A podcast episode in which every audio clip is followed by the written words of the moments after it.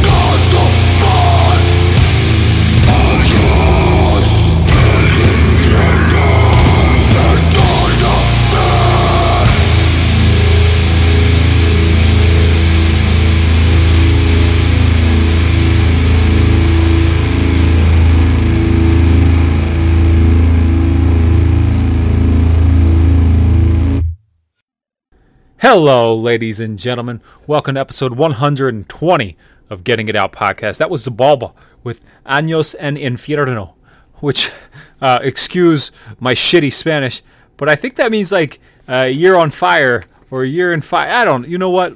I shouldn't bother trying to translate because I don't know. I don't know what that means. I just know some words. It looks like, I think, años, however you said it correctly, is year. I think en, which is like in, and infierno might mean on fire, because I see the word fire in there, and you know, this is the white guy translating English, or whatever, Spanish. You know what I'm fucking trying to say. All right. Regardless of whatever it's called, that was the ball. But like I said, if you aren't familiar with them by now, seems a little odd. Most people would be. They're out of Pomona, California. Metallic hardcore. I don't hear a lot of hardcore happening anymore. A lot of death metal. But it's definitely parts of death metal and parts of hardcore. What might be described as metalcore, which is going to be a topic on this episode. But maybe not the same type of metalcore that we're talking about on this episode. It's very confusing. All right. Well, it's not confusing. It's very simple, but people like to make it confusing, and because we gotta put genre tags on everything. So anyway, we'll get to all that later. But But Xibalba has a new record coming out called, and I gotta say it again, Años en Infierno, coming out on Southern Lord. I believe that comes out late May. Let's see, May 29th. Is that a Friday in May? Yeah, May 29th, coming out on Southern Lord. That's where I believe they've been putting out a lot of their albums lately. It's their fourth record, which seems right. It seems right. We should be on the fourth Xibalba record, right? They were a big thing for a while now. At one point, that band had the hype, man. They put out a couple of cool splits. I remember one being with... Was one Suburban Scum? One was Suburban Scum. Another one with Incendiary, maybe. Way more on the hardcore side of things. I don't know, though. I don't know. Maybe I'm out of touch. Yeah, of course I'm out of touch. I always am. But anyway, that was a new song from Xibalba. Listen to the new album a couple times while mowing the lawn. That's what I do now. I listen to the new music while I mow the lawn. Or maybe go for a run. This is what I do, man. Suburban Dad. This is what I've been trying to do my whole life, and now I'm doing it, and it's beautiful. But yeah, the new album, Años en I don't know why I bother. I can't speak it. Whatever. The new Xibalba album out May 29th on Southern Lord Records, and that track is from that. Moving on. I got a lot on this episode, but I wanna get to it. So let's do this fucking intro. Hey, and I gotta tell you, I actively reached out to somebody else about helping me with this intro. So some of you guys will fucking help me. I gotta do it myself, I guess. That's the way it is, right? All right, let's go do this shitty rap intro. Dark Satellite Media. You know, when I started doing a podcast, I thought I found my calling, but there's something more.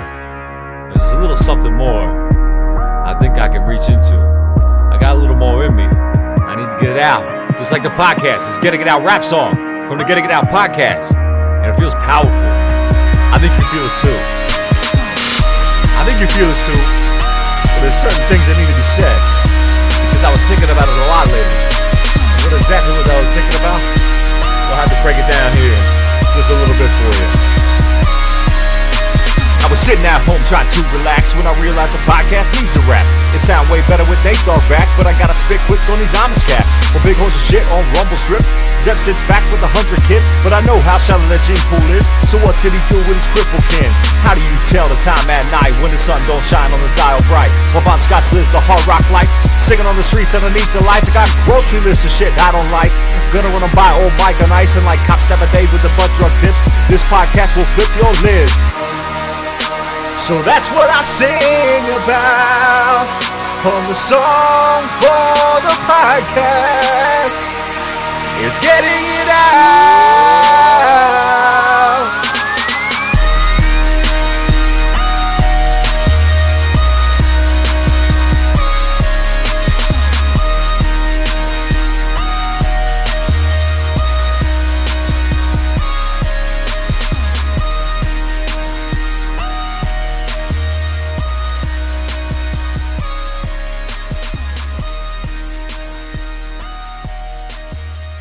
Everybody. So here we are. I don't think I even told you what's happening on this episode yet. This episode, though, you probably already know, features an interview with Richard, the vocalist of True Shot. They're a New Hampshire, I believe it's New Hampshire-based metalcore band. Different kind of metalcore band than you heard earlier, right? Well, you know, who cares? But yeah, we went back and forth for a while. It feels like at least a year about doing an episode.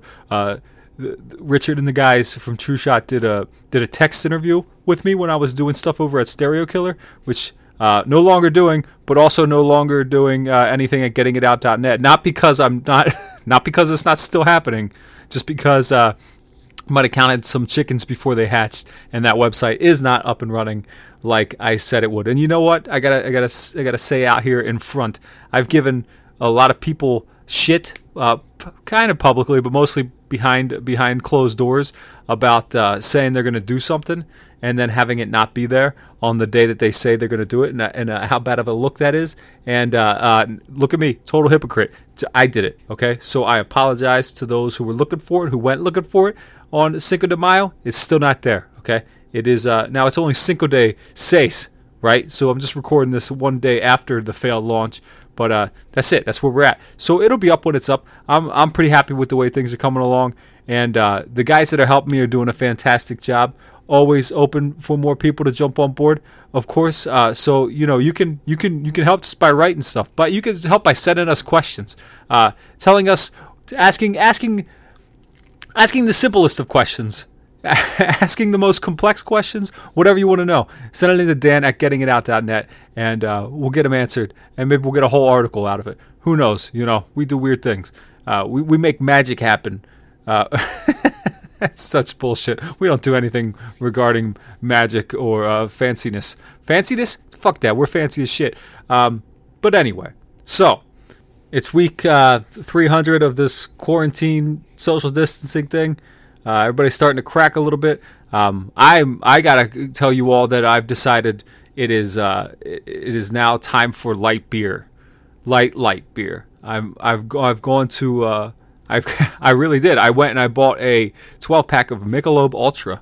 I'm gonna get through it. I'm gonna get through May drinking not exclusively ultra light beer, but mostly ultra light beer. And I'm gonna see how many pounds I can drop by doing that. Don't worry, I'm still gonna keep up my exercise regimen, but I still need to be able to drink most of the time, like 14 hours of the day. That's such a bullshit. All right, that's like, see, when I start to say these funny lies, it sounds funny in my head, and then I say them out loud, and people are gonna be like, "Wow, that's a huge issue." Okay, I don't drink 14 hours out of the day, though. I wouldn't mind. I don't think. Might be a problem eventually, but you know, I've been watching Mad Men lately, so I don't know. They seem to have it down. Smoking. I'm gonna start smoking again. I would, you know, if I wouldn't get in trouble, if all the people that I love wouldn't get mad at me, I'd probably smoke again. Even with all the coughing and feeling like shit, it just looks so cool, you know. It just looks so cool, and makes you feel awesome. So I should do that. I should take up smoking again. Maybe if the corona doesn't get me, but whatever. Maybe it does get me. I don't know, man. It's a tough decision. Smoke, not smoke. Get coronavirus. Don't get coronavirus. I don't know. But it looks like some things are opening up normal. I liked the first thing that Pennsylvania decided that they can experiment with. This is the government being as cool as they are. They're like, okay, we're going to let you guys buy liquor. And we'll see if you can pick it up at the curb. And if that works, then we'll do other things. Which is just funny for several reasons. But one being that it's obviously just a thing for their pocket because they own the fucking liquor stores, which is a ridiculous thing in Pennsylvania anyway. But, you know, so they're going to open the state stores and let the people pick up their alcohol from the curb, do drive-by pickup of alcohol, which is great. Don't get me wrong. But it's funny because it's clearly money in their pocket, but we don't mind at all. We're just like, yeah, fuck it, go ahead. You know, gouge us. We don't care. Price gouge. Raise those prices. You ever read that book? There was a movie about it, too. The Informant. It's called The Informant. I don't forget who wrote the book, but in the movie, Matt Damon plays the character. Anyway, funny guy. It's about price gouging. I think it's price gouging. I don't fucking know. God damn. What a bunch of useless information. Let's get to the point of the podcast. Let's get to the interview that I have with Richard of True Shot, and let's listen to some music of theirs before we do that. So the song I'm going to play here is a song that we actually talk a lot about on this interview. This song is called Paradigm. It's their newest single, and it features Aiden Holmes is the guest vocalist on this one. But anyway, like I said, we talk a lot about this song on here, so I might as well lead with this so you get some context on the conversation between Richard and I. So here, listen to Paradigm, and then my conversation with Richard.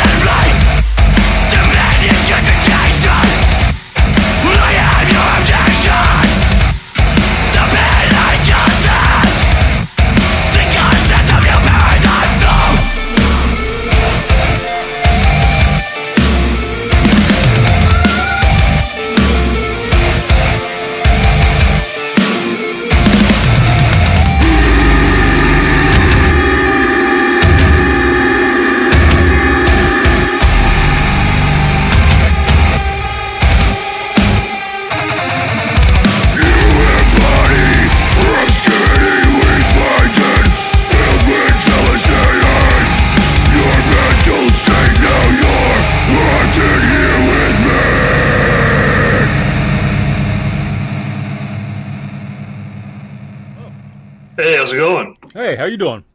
Good, doing good, man. How about yourself? Not bad. Honestly, enjoying the quarantine, whatever we call this. But, dude, I am too. Yeah. So what's? I mean, I know your name, but what do I call you? Richard, Rich? Oh, just Richard's fine. Richard's fine. Still right. Fine. Yeah. Cool. Well, hey, I'm glad we've finally got to do this. Yeah, man. Been looking forward to it, and glad were able to link up. Yeah. It's funny how, I don't know. I always think it's going to be easy to set some. There's a lot of people like you that I've spoken to several times about doing it, but it never fucking happens for some reason.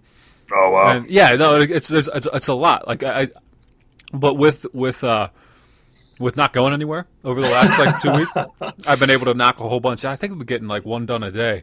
But oh wow. Yeah. Oh wow. Especially good for the foreigners, right? Because the time zones. Because now I'm not at work, I can just like on my lunch break, you know, knock one of these out. So yeah. Absolutely. So obviously, I mean, we'll run right into it. Yeah. You're Richard, and you're from True Shot, right? Yep, that's right. That's me. And you do vocals, correct? Correct. Yeah, and so, like, all right, I've been aware of you guys. I don't know how long it's been since we had some sort of contact. But I think maybe you guys set in the song. I don't remember, but I feel like it was around. It's been a couple years, or at least a year. Yeah, so you had Ricky Armellino on the podcast once upon a time, and he mentioned that he was doing some work for us, and he mixed and mastered our EP, Escape, back in June of 2019. So I think that might have been the initial contact there. I got you. See, I've had Ricky on twice, actually. I had him on. Oh, have you? Okay. Well, each of the last year. So yeah, that's what I thought, and I knew you guys work with Ricky, but I wasn't sure how, because he does so much shit. Honestly, like it's a little hard to keep track of what exactly he's doing or has done. But I know I definitely knew about the EP, and I've listened to it several times now over the last. It's been, like you said, almost a year. Right. And then I saw you reached out, and I saw the single you just dropped, yep. Paradigm, yep. Right? Correct. And so the EP and this single, is that all of the True Shot material that exists? That is it so far, yes. We formed in 2018, April 2018, so that's what we got so far, but some other stuff in the pipeline, of course. Yeah. Well, that's not bad. I mean, I know I think it's really easy. I don't want to say easy. It's easier for bands to put out a lot of material now, but I think some people don't sit on it long enough and just constantly throw shit out where it's not, you know, finalized. But right. But so you did Escape as a full EP, and now you did Paradigm, which features what's his name, Aiden Holmes. Yep. Who's this guy? I don't know anything about him. Yeah, so he's an Australian guy. He fronts this band called Dealer. He used to be in a band called Alpha Wolf. I'm not sure if you're familiar with either of them. I'm familiar with Alpha Wolf. Yeah. Okay, yeah, he used to front that band, and then some, I don't know, whatever went down with that. He's not in the band anymore, obviously. Now he's in Dealer, and they're a band. They're on Stay Sick Records, and they came kind of out of nowhere, and they gained a lot of steam really quickly. So I thought to myself, not only would he be just a good feature on the song, but I mean, also, I mean, I'll be honest, you know, it was kind of a good tactic marketing wise, because, you know, the band that he's in was getting so much steam, and I figured I would, you know, kill two birds in one stone and not only have a talented and good vocalist on the song, but also, you know, try to get some of that fan base from over there to check us out. Absolutely. It's a great move, you know, and people got, I think, I don't think people realize how beneficial just slight moves like that can be, but you guys seem to have really seem to really be in control of your own marketing and self promotion. Like, and I've kind of been impressed by that. Is that you? Is that the whole band? Are all four of you in on this, or is this just a one man thing? Yeah. So I mean, as far as the marketing stuff is concerned, I come up with, a lot of the ideas, and Adam, he's really good. My guitar player, Adam, he's really good with tech stuff. You know, he just recently taught me how to edit videos and whatnot. But so basically I like to look at it as like I'm the idea guy, and he's the guy who helps execute the ideas if it needs technical support. Because I think what happens with a lot of bands a lot of times is, and, you know, we see it in our local scene all the time, is that these bands, you know, they just want to put out music and there's nothing to go with it. And this day and age, I mean, you need something more than just the content of music to get recognition and notice. So I constantly try to think of different ways that we can kind of separate ourselves a little bit. Even if it gets in front of, 10 more people, one more person, just anything that I can kind of do to try to maximize the potential as much as we can. Yeah, I hear you. And it's a smart move, obviously. I do similar things, though not the exact same things with this. Right. And I've explained on here in the past, and I don't know how many people catch on, but yeah, sometimes like I don't need to like. Obviously, I like all the bands that I have on here, right? Or else I wouldn't. I like them to a degree, but I don't love everything I have on here, No, but right. But it's not. That's not the point of this. This isn't my musical taste. You know what I mean? It's not my. This isn't like me just talking to my record collection. It's it's trying to promote. Really, it's trying to promote the people that are on and their projects. So who gives a shit if I'm not 100% in love with it? As long as you. And sometimes having guests on for stuff that I'm not crazy about is beneficial for both of us. So why wouldn't you? Why wouldn't you? Yeah, right? Of course. So, but with this one, you mentioned like You've come up with unique ways. Well, I at least think unique ways to promote your band. I always see pushing your shows, which I know should be an obvious thing, but it's not these days. So for some reason, it's not an obvious thing for bands to push their own shows, which is a shame. I don't know what happened, but yeah. So yeah, which brings me to a question I want to ask about New Hampshire, which is where you guys are from, right? Yep. Is that a strong scene up there? Is there what's happening in New Hampshire? So it's kind of a weird area because we are very close to Mass, the Mass hardcore hub and all that and whatnot, but that's like kind of in like the Worcester area. So to put it in perspective, we're from New Hampshire, and I think it's probably the same distance for where all of us live, but it's about about a good hour and 15 minutes away. So we're in this weird like area where it was hard for us to kind of get booked down there originally because we were, we're local, we're a newer band, but we don't exactly have that, because when you're a younger local band, you have your friends come out and check you out and whatnot, but it's hard to get those people to come, an hour and 15 minutes away. Sure. So it's an interesting area, but I'd say overall in New Hampshire, we have this one venue that we play at when we play here called the Jewel Nightclub.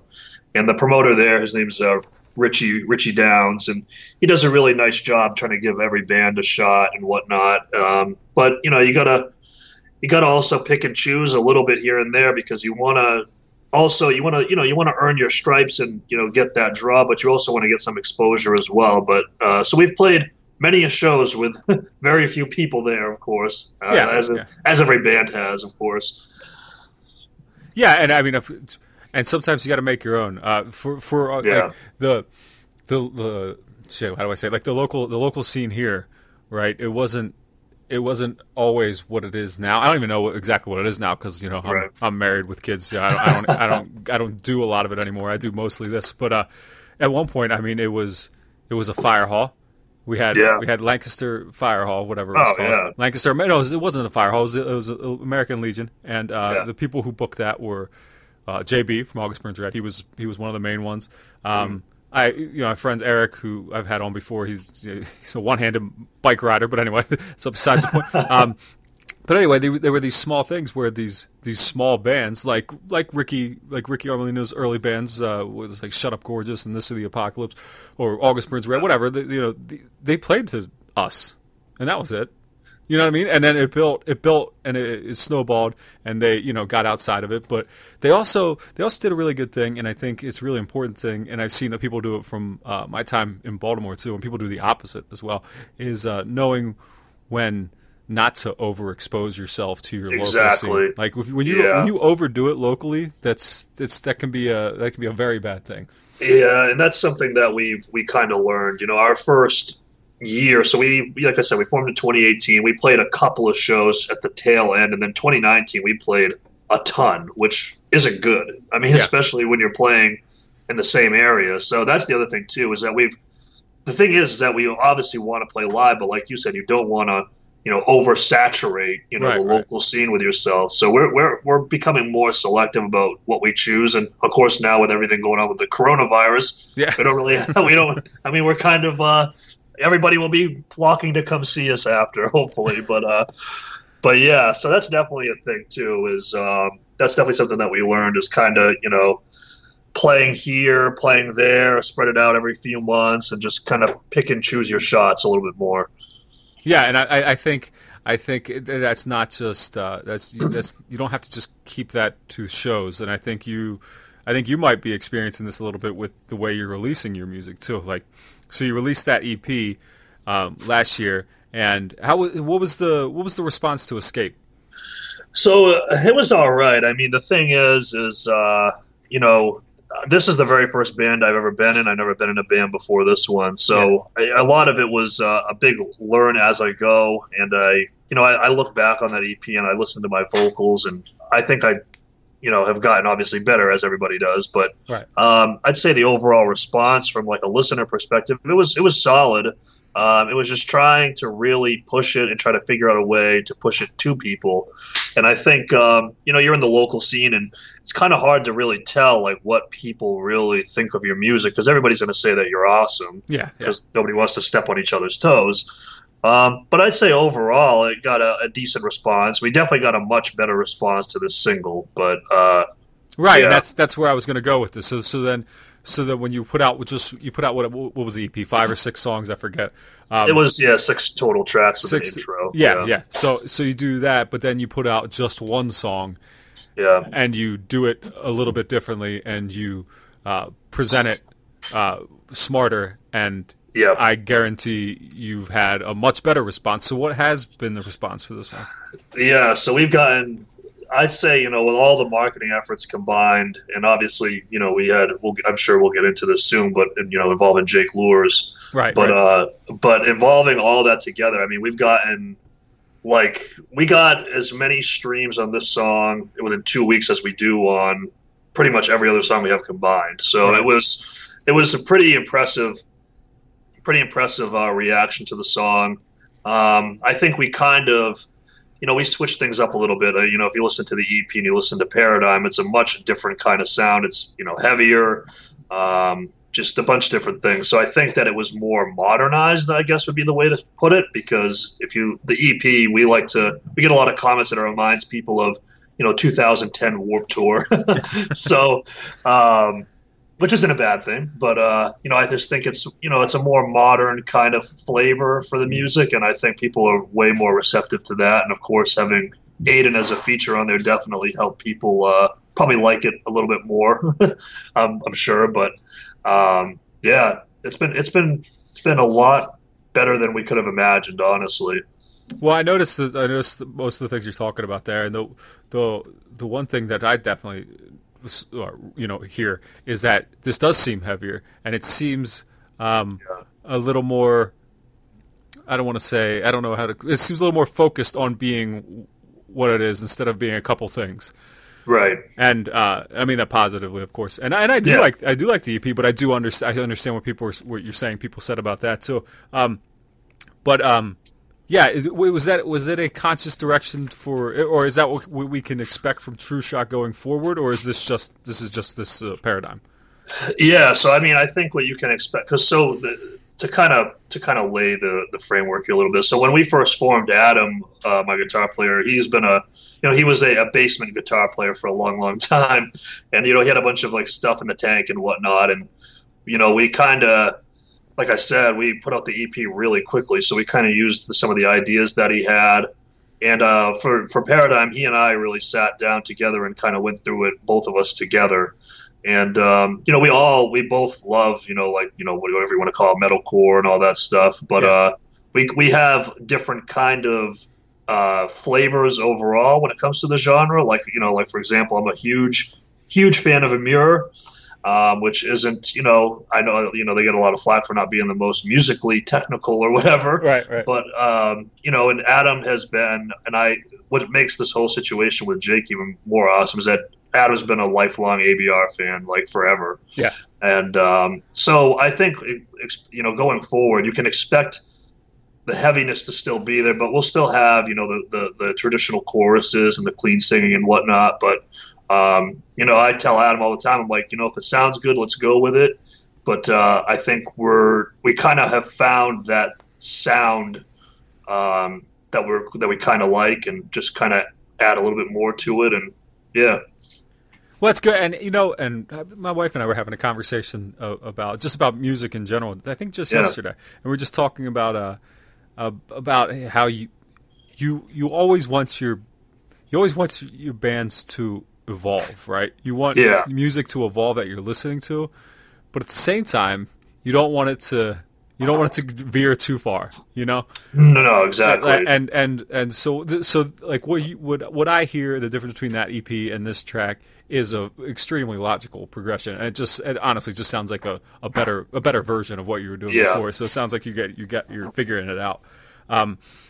So you mentioned the Jake from August Burns Red and his video for the song. What's the story behind this thing? He did a reaction video for your song, right? Yeah. It was. I mean, it's pretty crazy. It's not that exciting, but it also at the same time it is. Basically, you know, part of, you know, the marketing strategy that I kind of developed, I said to Adam, I was like, hey man, like, what if we did a reaction channel? Because I don't really notice any, like, you know, not that we're like you know, we're not like a huge band or anything like that, but I was like, I haven't seen like a band doing reaction videos. It's usually just, you know, I don't want to say random people, but you know, it's just people who decide to start a channel, which is totally fine. I'm not taking anything away from them, but I just thought that'd be kind of a cool dynamic because, you know, you're a really technical guitar guy and I'm kind of more of like the fan perspective. So he does like the play-by-play, I do the color commentary essentially. And I thought that was kind of a cool idea. So, you know, just going through them and him being a huge August Burns Red fan, as soon as they dropped their first single off their upcoming album, Defender, like, we got to do a reaction video. And we put it up and it was just another reaction, like any other reaction. And I couldn't believe it. I looked at the comments on YouTube and I saw that Jake made a comment saying, like, hey, thank you so much. And, you know, let me return the favor. So, we got in contact with him and sent him over the song, and he filmed the video, sent it over to us, and then we ended up posting it. That's awesome. Yeah, it's very simple, but it's you know, there's a, and you guys, I can tell you guys from experience, you guys are very good at this. There's I don't know how to phrase this correctly, but there's a very shitty amount of bands and people in this thing that do not reciprocate at all, like that at all. And it's in my case, it gets a little infuriating. But to especially for you guys to be the little guy and have the big guy reach out to you, that's wild. That's pretty cool. It was crazy. I mean, like I said, I say to Adam even today, I say, like, man, out of all bands, out of all guys to reach out to us, but it was, it's still pretty crazy. Well, that's awesome. And so I wanted to talk to you about these React videos because I've seen you guys doing these for a while now, and how that, which is another thing that I was going to compliment on marketing your own band. Where you said you just saw these and it came about, how has this been successful for True Shot, or is it just fun to do? It actually has been. It's been weird. So basically, when we first started, we got a few hundred subscribers and whatnot. But then we did a reaction video to the song "Popular Monster" by Falling in Reverse, and their singer Ronnie Radke, he reacted to us reacting to it on like a live stream. And, like, we just got an influx of people. I mean, it was just, like, insanity. So from there, I don't know if, like, from there on, the YouTube algorithm was just kind to us and reached a few more people. But, you know, we're up to about 3,500 subscribers, and we started in, I think, like December or November doing it. So it hasn't been that long, and it's been pretty successful. And, you know, we made some actual, like, fans of our music out of it too, which was kind of what I was hoping for. Right. Not that I'm using it to be, you know, malicious, like, ha, ha, ha, I can't wait to make all these people listen to my band. Right. But, you know, I mean, I'll be honest. I mean, that was definitely – it was a calculated kind of move. You know what I'm saying? So, yeah. Well, so that's working. You guys, you're having pretty good success with most of this stuff. It's working out in your favor. So I think so far so good, right? And you guys, well, so I want to know a little bit about yourself with this. How did you yourself? Because as you said, True Shot is a metalcore band. I don't know if we've specifically nailed that down. How did you get involved in metalcore? Where did it come from to you? So I used to be, you know, growing up, I was into, you know, bands like, you know, like I like to call it like the pre-metal bands, which is like, you know, like old school Linkin Park or Three Days Grace. And then I eventually got into like, you know, Avenged Sevenfold and a little bit of Lamb of God stuff, Atreyu, stuff like that. And then our original drummer, who's no longer in the band now, but I've known him for, you know, over 10 years. One day he showed me As I Lay Dying, and that was it. Yeah. From there on, I was just like, man, I need more of this kind of music. And, yeah, that's kind of where the love for that, you know, genre came from. So what year would that be, just out of curiosity? Oh, man, that would be 2008. So that's really when, that's really when it's metalcore was kind of in the public eye. Yeah. Like, so like the years before that, it was, you know, like building, it was kind of building in the hardcore scene, and then it eventually exploded out of there and left it in the dust, you know? And, exactly. And yeah, so like, I mean, I don't know how you are. I'm 35. So for me, like, you know, I saw it in the infancy. Right, and not quite the infancy. I guess the 90s were the real infancy, but you know, you see it, you saw it come and go, but you know, I saw it explode, and it's funny to me to see not funny in a good way to see how successful bands can be playing metalcore, where it used to be firehall music, and now it's now it's you know, blowing up or has already blown up. What's the coolest thing you guys have gotten to do? As True Shot so far? So I would say probably some of the shows that we played. I mean, it was crazy. Like I said, you know, in less than a year of, you know, we released the EP, and I'd say within a year and a few months from forming, we played with bands like The Browning and O Sleeper and Attila. You know, we played the Summer Slaughter Festival, which comes around every year, and we felt like the pop band on that bill, but you know, we were there. I'd say, you know, some of the shows we got to play, it was just crazy that like we were just able to play with those caliber of bands. But I'd say, you know, we've made some pretty good connections, you know, with people, and I'd say, you know, just some of the people that we've met, and definitely the shows that we've been able to fortunately play since then. Right. Well, I read that you guys started this band basically off a Craigslist ad. Is that true? Yeah. So the way that it happened was, I think it was like March of 2018. I was just kind of sitting there, and I'm just like, you know what? Like, I want to start a band. You know, just why not? So it was funny because I was talking to the guitar player from the band Thousand Below. I'm not sure if you're familiar with them. No, but I was talking to him, and I was just joking with him, like, yeah, man, I'm going to start a band, and you know, when you guys are doing a headlining tour, you better bring us out. So I hit up my friend, the original drummer for the band, and I was just like, hey, man, you want to form a band? And he's just like, okay. So then from there, I just put an ad out on Craigslist, and I don't know how it happened, but you know, I met Adam through that, and we've just been rocking ever since, minus, you know, the drummer leaving. And then from there, Adam brought in his friend Derek to play bass, and that's the story. And very few good things actually come out of Craigslist. So that, I know, it's wild. Well, so you guys are a four-piece, right? Yes. And I think that in itself is a bit unique for a band playing your style. It is. How do you – is that I don't know. I mean, Adam's your guitar player. How does that work? Does he use a lot of pedals? Is he just this good that you can't tell that there's only one guitar player? So what we do, we use backing tracks for sure for the second guitar, and So I'm not really a big gear guy, but I know that he uses a Helix, and he's got everything patched in to automatically change and everything. So he just sits up there and just does his thing, and the patches change for him. And then, like I said, we have the backing tracks is like the second guitar player, and we kind of like it that way. It's we honestly toyed with the idea of getting a second guitar player, and we talked to a few people, and it's just after so many things that just didn't jive, we're just like, let's just stick with us four. Yeah, I mean, if it's that's the old if it ain't broke, don't fix it. Exactly. Yeah. So I don't blame you for that. But did you? I know this is a little. I sang for a band at one point, and I was not very good at it, and, it hurt a lot, right? I'm still not good, man. It's okay. Yeah, that's what I was going to ask you.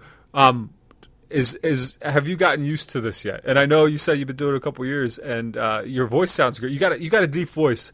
So I don't know. How does that? I don't know. Is it hard in your throat? Because I know some people, it's nothing. It's absolutely nothing. They can do it every day. It's nothing. But what about you?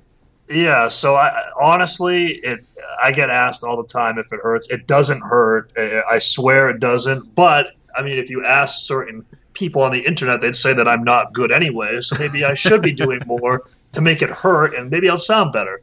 But. Yeah, I mean, I don't know. I just tell people I just do what my voice allows me to do, and this is what you get, you know. Well, I know. I actually think your voice is very good and kind of unique for the genre too, because I think you are deeper, and I think honestly, whether you want to or not, I think you got a little more of a death metal thing going there. But I'm not saying you're like doing guttural shit, but pig squeals. I think pig squeals are over. I don't know if that's still a thing. If that's still happening, I can't do it. So I won't have to. It's cool to listen to, but yeah, I think that's kind of played out. Like the blah, Like, I still like a good blah, but those are kind of going by the wayside too. Who's responsible for that? Oh man, Who started that thing? I don't know. I know that the guy from Architects, Sam Carter, he does them a lot, and I think that he's recently come out and he's condemned all blahs. So, I don't know. Yeah. That's got to be it. Yeah. I remember. I haven't been big into the metalcore stuff for years, but there's still bands in it that I love. There's still plenty of bands in it that I listen to. But I remember I was in my apartment. All right, so it's like this. I'm sitting in my apartment one night in Baltimore, and I happen to just like look at what shows are coming up, and then I see like the next day, August Burns Red is playing like right down the road at my house, and I hadn't seen or spoken to them in years, so I think I send a text. I don't remember. It was either text or Twitter where I talked to JB, the guitar player, and he's like, "Oh yeah, come out!" And it's this fest. It's August Burns Red is headlining, but it's got like I don't want to. On Broken Wings was on it, but On Broken Wings was considered like the old band. They were like the old band that didn't fit, and it was all metalcore all day long, right? With August Burns Red being the headliner, and And shit, and what I was saying, they had the drops. Do they still do these drops? Who was calling them? Like 808 drops or some shit? That was like this big boom, like in the bass. The bass drops, yeah. Yeah, is that still a thing? Are people still doing it? Yeah, that's funny you say that because we were working on a song recently. It's so funny you say that. We were working on a song recently, and our new drummer, Anthony, he was like, "Man, we got to add in like a nice bass drop," and I'm just like, "Hey, man, I'm down for whatever works." Well, I just remember that we like the people that I was there with, we were pretty unfamiliar with like what the genre had become. So like when we just kept hearing these things, and we were laughing our asses off because it was like every band, every song, it'd be that boom. but it was so funny. But I could see like used sparingly how like that stuff would be cool, and same like. You say the bless and the whatever, like you do it too much, you fuck it up, you ruin it for everybody. But if you it's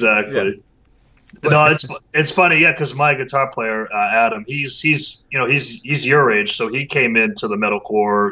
Like he's like an OG As I Lay Dying fan, you know, with 94 Hours and, you know, Darkest Hour and, you know, all those kind of bands that first came into the genre. So it's funny because he started out listening to, like, I don't know what he calls it, like Norwegian death metal. And then, you know, that stuff came around, metalcore did. And then, it's funny. Well, yeah, and I like that it's a semi-main. Well, I guess it's not semi. It's pretty mainstream kind of music now. Not entirely, you know what I'm saying? Like, I know what you mean. It's more acceptable now, and I think it's just a cool alternative to other shit that's out there. But I guess it is like the popular music for heavy music. Does that make sense? Yeah, I know exactly what you mean. Yeah, it's just hard for me to ever imagine that happening, but hey, here it is, and that's great.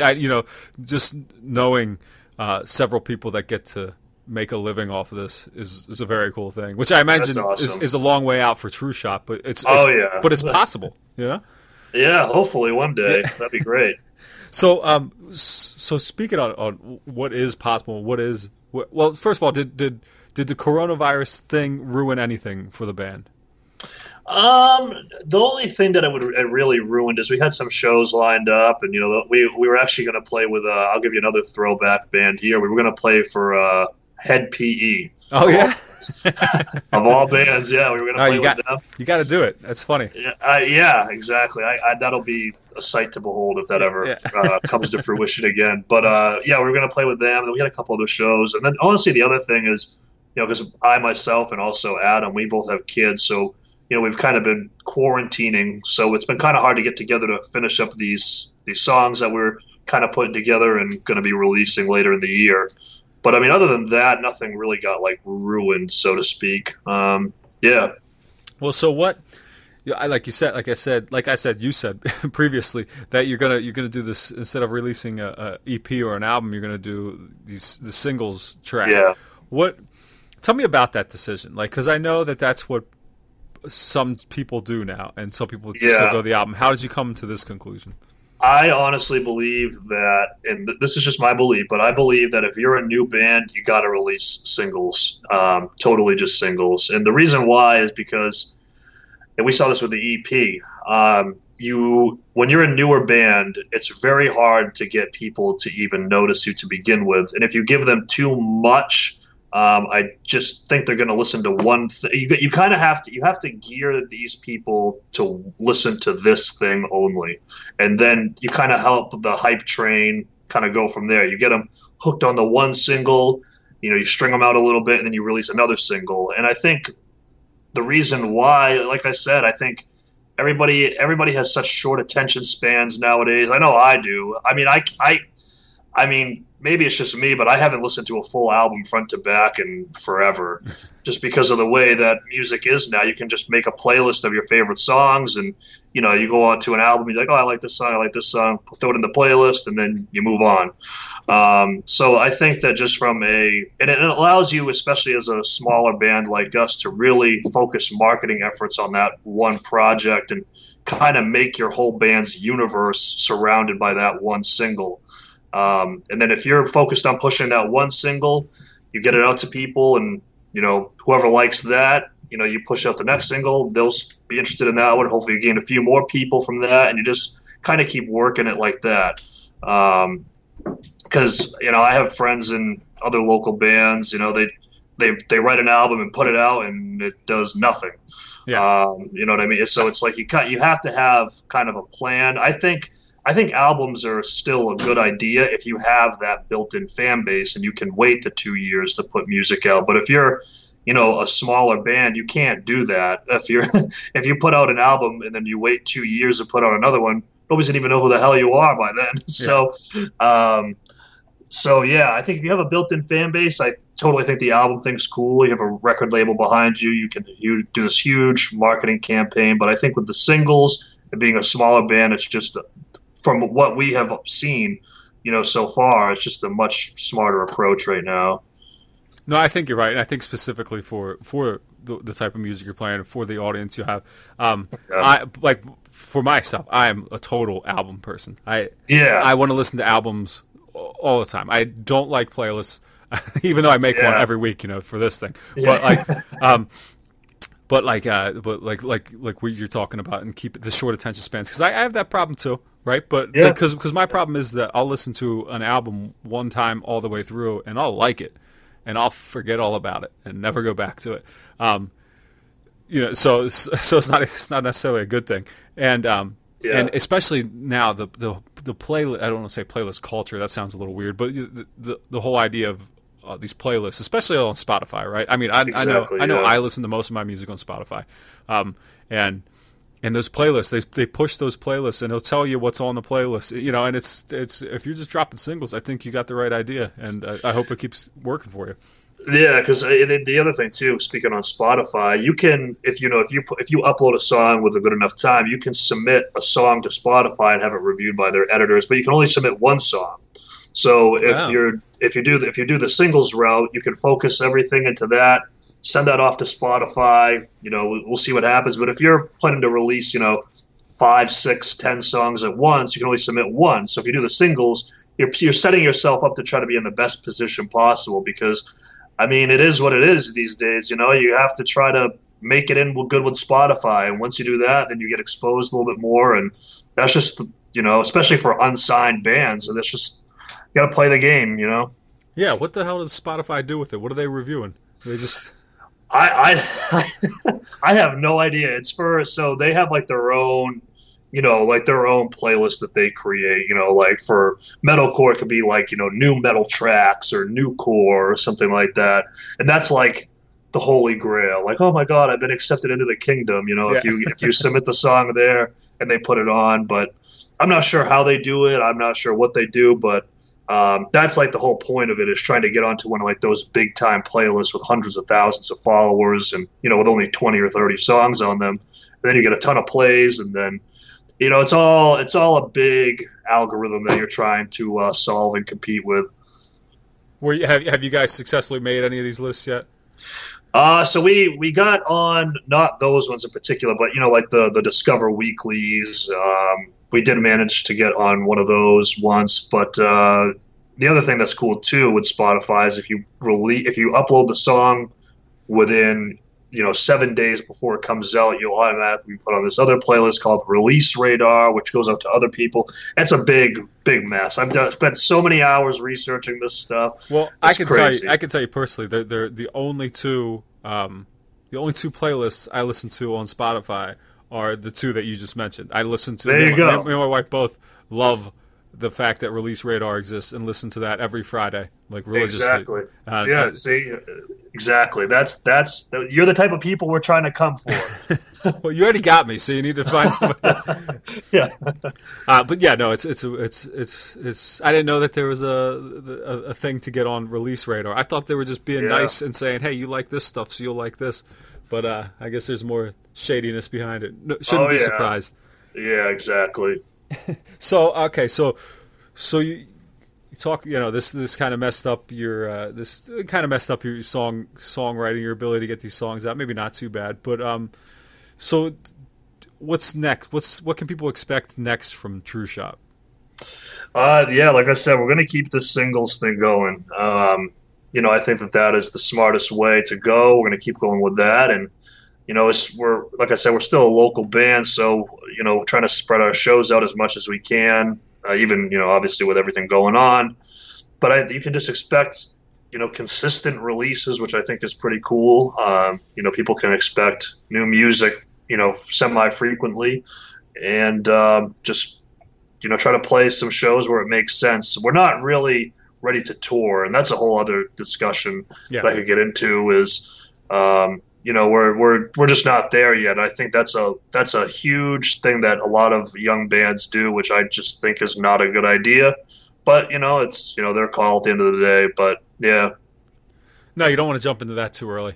That's a money pit, even when you're successful. Yeah, exactly. Yeah. especially he said you guys got kids and shit. I don't know. I mean, it's just honestly, like it's not worth it for us to take time out of work, be away from our kids to go play to 10 people in Roanoke, Virginia. It's just not worth it. Like it doesn't. Like we're honestly better off putting money into marketing your songs online. It's just way better. But yeah. Well, that's the fucking. I suspect it's going to work just as good. You know, hopefully, yeah, that's the plan. Yeah. And if it doesn't, whatever. At least you're having fun, right? That's the main idea. So, all right. Well, I don't know. Did we miss anything that you wanted to cover? No, I don't think so. I mean, just it's been really cool, everything going on with Jake, and it's something that we really appreciate, and that was a pretty surreal experience, I have to say. Yeah. I think that's. I was glad to see. I don't know him particularly. Like I said, I know some of the other guys, but it's cool to see. It's cool to see anybody with a platform spot up anybody else, you know. And yeah. And being familiar with you guys, I was glad to see that it was you guys, you know. And I see it's kind of got the ball rolling where it looks like he's doing this now with other people's stuff too. Yeah. So, so you're the first ones in line, so hopefully yeah, that's got to be good. Yeah, no, I'm glad that he's doing it because he recognized too. He's like, this is a good way to stay connected to people while everything's going on with the coronavirus. Stay connected with the community, and that's honestly the best way to look at it. So I'm glad that he's doing them. Yeah, well, hey, let's try to pay it forward here a little bit. What other bands are out there maybe in your local scene that you think should deserve some attention? Oh man, okay. There's some pretty good bands out this way. Hey, you know what? It doesn't. Sorry to interrupt you. It doesn't even have to be bands. If there's just something that you think deserves some recognition, just put it out there. Okay, yeah. As far as I'll start with bands. I mean, as far as bands go, there's a band out here called Saving Vice. They're a little bit bigger as far as like the local thing goes. They're a little bit bigger. They're good. We got a band called No Eye Has Seen. You got a band called Unbounded. And let's see, you got a band called Fathom Farewell. There's some talented bands out this way. And is this all just New England area or New Hampshire specifically? Yeah, New England area for sure. We love all those guys. We played with them all, you know, a few times, and except for Saving Vice, that was actually one of the shows that got postponed, which is a bummer. But we'll get around to that. But I mean, as far as bands around this area, those are some interesting bands that people should check out. Well, good. I'll check them out myself. Cool. But hey, Richard, thank you for doing this. Do you want to tell people where they can find True Shot? Do that whole plug. Yeah, sure. So, yeah, you guys can follow us. We're on Instagram, Twitter, and Facebook. You can search True Shot Band. That's our username on all those platforms. And then also, you know, like we're on Spotify, Apple Music, wherever you stream music. And then on YouTube, if you want to check us out there, it's True Shot Official, where we do a lot of it is reaction videos. But, you know, we're going to, you know, put our own music out there and some other content in the near future. So, yeah. Awesome. Hey, this reminded me of one thing I did want to ask you. Why is True Shot one word? Well, what's happening here? I really don't know. I came up with that, and I really don't have like a rationale for it. It was just like, let's make it one word. I don't know. And it looked different, and it's because I get it all the time. I see it all the time. People space it every time, or they don't capitalize the S. I think it's funny, but. Yeah, I think it's funny, but I don't know why. I picked one word for it. I don't know why. I really don't have an answer. I've never been asked that before. That's all right. You know, somebody's going to ask you eventually. So you got to come up with a good lie for it. Yeah. Yeah, I will. All right, man. Well, hey, thank you for taking the time to do this conversation. Well, hopefully we'll get this out and get some more people checking out True Shot. Cool, man. I really appreciate it, Dan. Thank you. Yeah, of course. Take care, man. Take care, you too. There's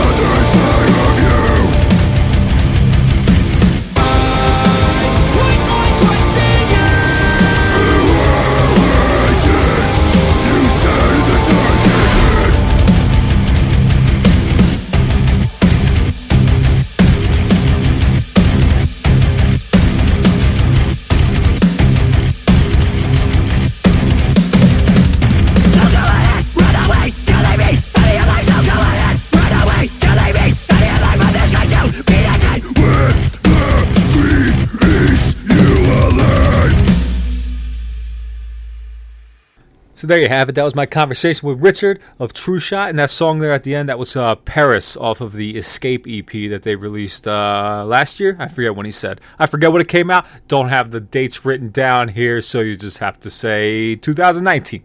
How about that? So if you hear the song at the beginning, you hear the song at the end, you can hear a little bit of a difference, a little bit of an improvement, reverse chronologically. How do we do that correctly? But anyway, no, I truly believe they're a cool band, and they're on the come up. I think you're going to see big things at a True Shot. If metalcore is your thing, keep your eye out for them, eye and ear more specifically. Keep your ear out for them, all right? It's pretty easy to do. You just listen, right? Like listening... Oh, God, I should take my own advice. Listening should be the easiest thing for people to do. You just have to sit there and listen. You just have to... Look, I'm having trouble listening to my own bullshit right now. Stop. Fuck it, don't listen. Whatever, do whatever you want. But that's going to be the gist of this episode. Thank you for listening. Episode 120, that's a lot. We've done a lot of these so far. I say we, but it's just me and the people that I talk to. So I've done a lot of these so far. And that's great for me. Pat on my back. Pat on your back if you listen. You know, I appreciate that. I don't think I say it enough that I appreciate the people who listen and reach out and talk to me, which is zero of you. So so maybe I say it just enough.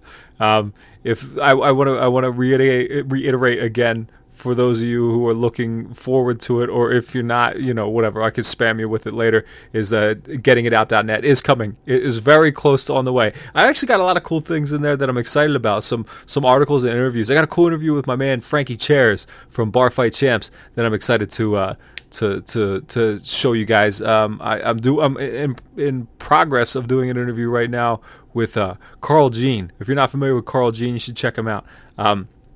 I got some other cool stuff. There's we got a couple death metal things. Unmerciful, you heard of them? Wombath, how about that? How about those guys?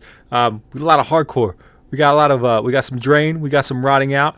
Both recently put out new records. I got some lists that pertain to hardcore that are sure to ruffle some feathers, and I'm excited to expose them to the world and get people angry at me. But that's all going to be on gettingitout.net whenever that finishes up. Hopefully pretty soon, but you know what? It'll be worth the wait. So that's about it for this one. If you want to follow me, you can do so at getting_it_out_podcast on Instagram, at gettingitoutpod on Twitter, and the Facebook page is facebook.com/gettingitoutpodcast. Please go there, like those pages, share those pages, do whatever. But most importantly always, is just tell people that you listen to the podcast. That's what helps. That's what's best. That's what gets this into the ear holes, and it doesn't put money in my pocket at all. Don't worry. This whole thing operates at a loss, and it has been the entire time, and it probably always will, but that's just the way it is, and that's okay. I enjoy doing it. I enjoy bringing new music to people's ears. That's really exciting to me, and I don't know why. I wish I could make sense out of that. It just doesn't make sense to me, but I do enjoy it, and I should do that again. I should do that again with a band here that I doubt you've heard of, and I don't mean that like to say it like a jerk. I just think not many people are familiar with Russian melodic death metal outside of Russians, and maybe I'm an idiot though. Well, I'm definitely an idiot. But this band is called Drops of Heart, from their album Stargazers, which doesn't come out until July, so you're getting quite a bit of an advance on this one. The song's called Modern Madness, and it's interesting. It's Russian. It's death metal. It's melodic. I want you to hear it. It's here at the end of this episode. I want to tell you that I thank you again for listening, and that's really it, I guess. You know, try not to kill people this week. That's my let's start ending this. Oh no, hold on. Wait, one thing. I got to go. I'm bringing Pronunciation B back. If you were an earlier listener to the podcast, this might be exciting for you. If you're not, let me explain a little bit. It's kind of a reverse spelling bee. I spell the words to the contestant, and the contestant says them back to me, and then we check with Google to see if they got it right. I got to get that in the works, but I got to say it here to hold myself accountable, I guess. But yeah, Pronunciation B's coming back on a new episode. I don't know which one. I got some weird episodes. I'm all over the place. I'm all over the place with these episodes lately, musically. I'm not sticking to a single genre at all. Tomorrow I got an interview with a very bluesy rock band. Nothing extreme about them, you know. I got who else? I also after that I got a power violence band on Friday. I've got a noise band tomorrow night. Like noise, not noise rock, noise. I got, what else do I got? What else is happening? Steel Nation's coming up again soon. You know, gotta get hardcore. Always need to get hardcore bands on. Hardcore should be the primary. It should be like hardcore and then other genres, but lately I've been dismissing hardcore accidentally. Got to get a lot of hardcore bands on. How about 3D Streets? Got to get them on here. Anyway, it's all coming. All right? So just keep on the lookout. Thank you for listening. Listen to this Drops of Heart song that I told you what it was called a while ago. What did I say? Modern Madness? Anyway, Drops of Heart, Modern Madness, off of Stargazers, out July 22nd. You got time. Thank you for listening as always. That's it, I guess. Bye-bye.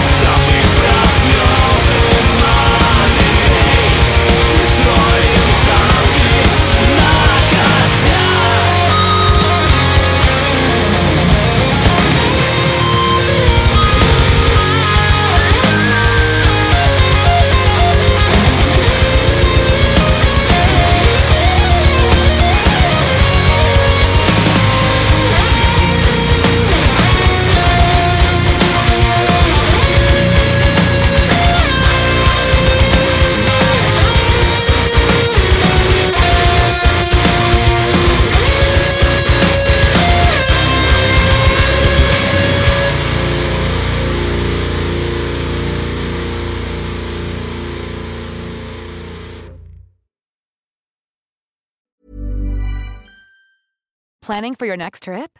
Elevate your travel style with Quince. Quince has all the jet-setting essentials you'll want for your next getaway, like European linen, premium luggage options, buttery soft Italian leather bags, and so much more.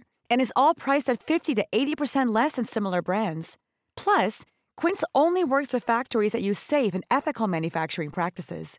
Pack your bags with high-quality essentials you'll be wearing for vacations to come with Quince. Go to quince.com/pack for free shipping and 365-day returns.